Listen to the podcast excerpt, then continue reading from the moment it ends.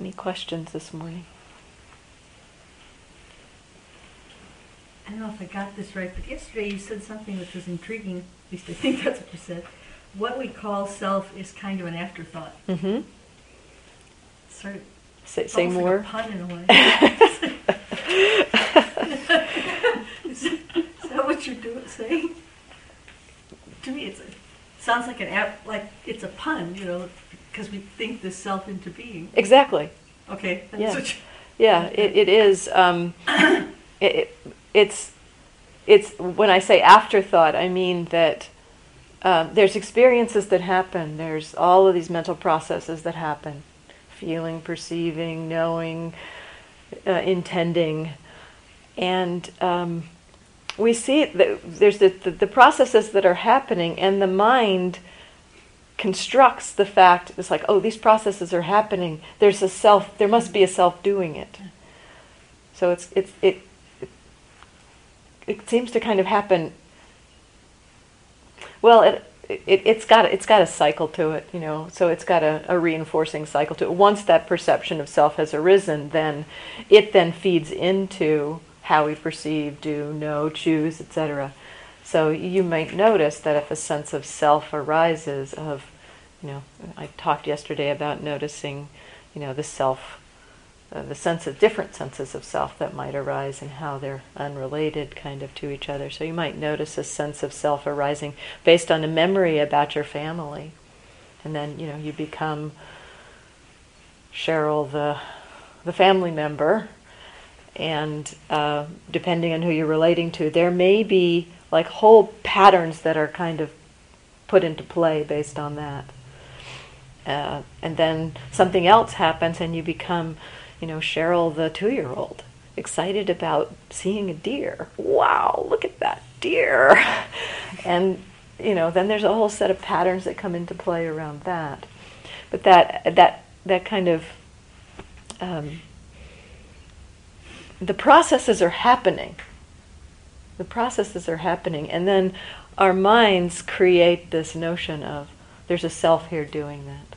And so it kind of seems like that's why I use that ter- word afterthought. Okay.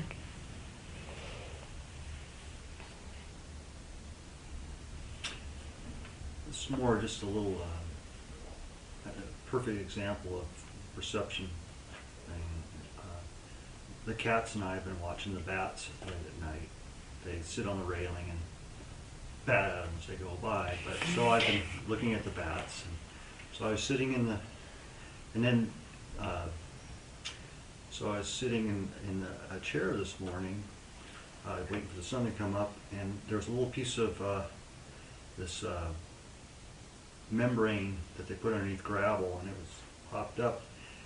And there it was. There was a bat right there on the gravel, and, and the, and the uh, uh, abbot had said, you know, every now and then they get they get a a bat. So I was, you know, mine had already created cat got a bat, left it there. and there it was. And then it took me a couple takes to see it was a piece of membrane had come up from. And was there an emotional response to cat got a bat? Yeah, the first thing was, oh God, there's, he, Yeah. you know, he said, yeah. I Life and death, and yeah. Well, more, you know, I really like the bats. Uh-huh. Of course, I like the cats.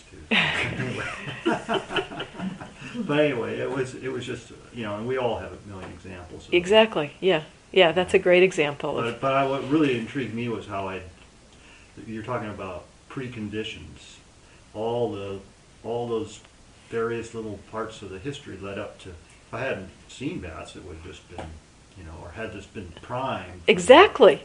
Yes. Yeah, it was just totally primed. That's a beautiful example. Yeah, Yeah. Thank you. Dan.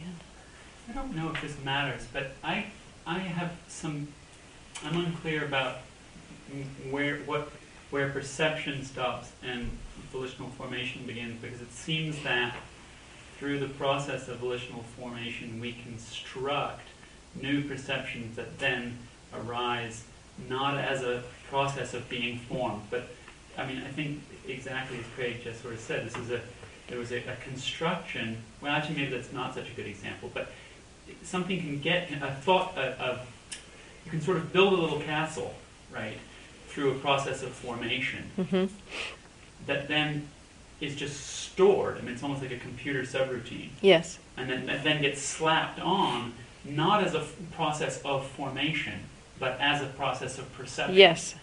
And they, they, that I, I think They, they feed into each other, absolutely. I mean, I, so I guess the reason I feel like it matters is, or might matter, is that you said this is not something we can control, but it, it does seem like you've or given us an example with your hot flashes of a situation where one formation had gotten stored away and slapped on as perception, and you replaced it over time. Um, so the process. Well, the, the process of recognizing what was happening replaced it, I would say, as opposed to it being a conscious replacing. So the recognizing over time, you know, there's anxiety, and just the being with, okay, here's anxiety, and not following it, not, I mean, believing it as anxiety, but not following it, not, you know, then assigning, you know, not believing it and trying to find what was wrong. She's like, okay, anxiety, okay, anxiety. Um, and then noticing the heat that fo- followed, you know, over time the mind began to recognize this pattern, this feeling in the body, followed by the heat, and distinguishing that feeling in the body as being a very specific, and even sometimes noticing the very subtle, like almost ache in the mind. There's a little feeling of it almost feels physical. The the release of the hormone you know, so that, that the mind got really um, attuned to just by watching, by observing, got attuned to it, and that's the process that replaced the perception, changed it to a different perception. I don't know if that addresses part what you what you were asking. It, it, it does. I was walking today, noticing as I have, I'm continuing sort of exploring this. When I realize I've, my mind's been wandering, there's a process that arises that I believe is perception, where there's a whole construct which I'll just call failure, that gets slapped onto the, the, the phenomenon, the arise, you know, the mental phenomenon of coming out of wandering Mm-hmm. and boom. And it's not like I'm thinking it through. Oh, geez, I was trying to do this thing and it didn't happen, and therefore I, this is a failure. It's just, whoop, I've identified Yes. this failure. Yes. And I'm, I, I know intellectually now that it isn't a failure. I'm wondering if there's, you know, sort of what, what are the skillful steps to facilitate the switcheroo of let's, let's, let's have the let's have the program go to a different DLL from this step. Um, I'd say the basic tool is being aware, being aware continuously, See, I knew you would say that. and bringing in right view as you have been. You know, just recognizing, yep, this is a program.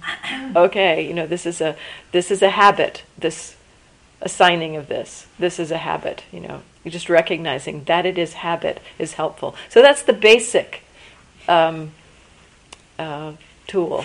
And then, depending on how likely you are, or how much you notice you get caught in that, you know, start believing it, start believing that perception. Then there are other skillful means, you know, that that you're familiar with. You know, um, other ways to work with it when we get caught, when we get stuck. But is there some? Is there? I'm sorry keep going, but is there anything to be said for having? And this would be somewhere in the domain of having some wisdom on tap, having an alternative construct ready to hand. In this sort of, you know, in the sense of you sort of, we, we talked about moments where you can glance over your shoulder and have a little bit of a, what was that? Tick, tick, tick. Uh-huh. to sort of say, okay, there's the perception of failure.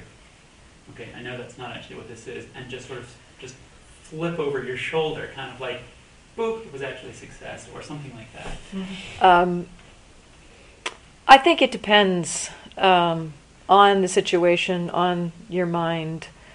Um, there can be times when it's helpful if you notice a particularly strong repeating pa- pattern and you know that um, it's helpful to bring wisdom into that time. To have, for instance, uh, to reflect a little bit and think, okay, what would be what would be the wisdom that would be helpful there? Um, and it, it might not need to be to actually change it to know it was actually success, but you know, but to, but to you know have some wisdom, you know, ready for a particular pattern. Um, and you can do that, but you you can't necessarily.